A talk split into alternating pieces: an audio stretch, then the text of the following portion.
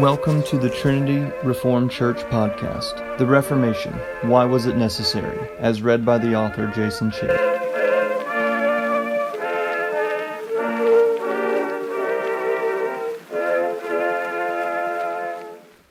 This is the second of three podcasts about the Protestant Reformation.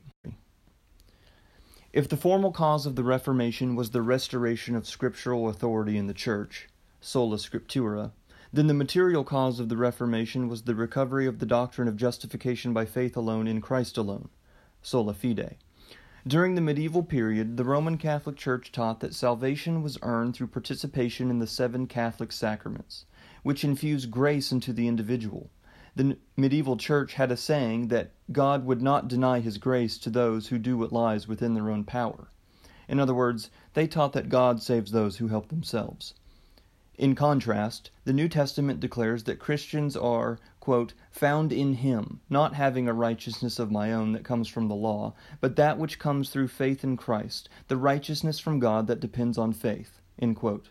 That's from Philippians chapter three, verse nine. Martin Luther called this alien righteousness, the idea that God declares believers just from righteousness outside of themselves, that of Jesus Christ.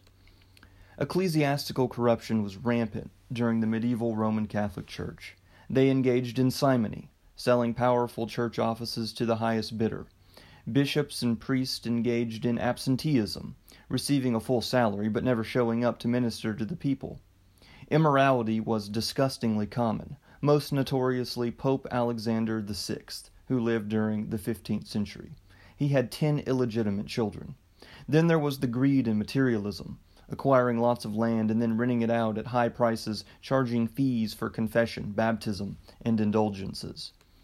Luther was incensed when he saw Johann Tetzel peddling indulgences.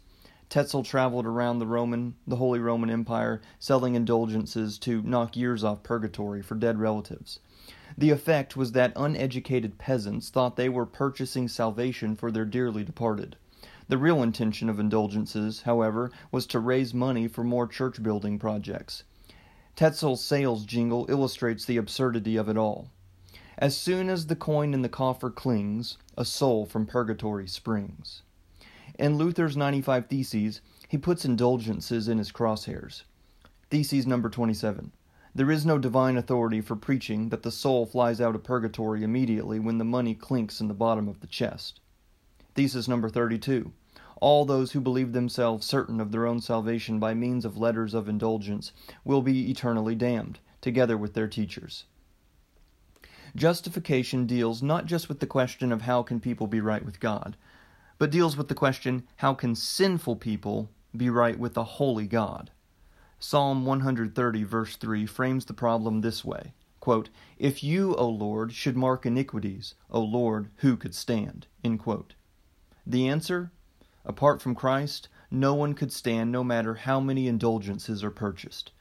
Romans chapter three verses twenty-three through twenty-three through twenty-six says, quote, for all have sinned and fall short of the glory of God, and are justified by his grace as a gift, through the redemption that is in Christ Jesus, who put who God put forward as a propitiation by his blood, to be received by faith. This was to show God's righteousness, because in his divine forbearance he had passed over former sins. It was to show his righteousness at the present time, so that he might be just and the justifier of the one who has faith in Jesus. End quote. And so it is that justification by faith is where God declares a believer just, because the righteousness of Christ is counted to their account. Faith is the instrument by which Christ's perfect righteousness is counted to sinners. People don't earn God's forgiveness. Jesus Christ earned it for them. It's the doctrine of sola fide, justification by faith alone in Christ alone, which remains as the central affirmation of the Reformation. If you're interested in following us, visit our website at w w w dot trinity reformed kirk dot com. That's Trinity Reformed K I R K dot com.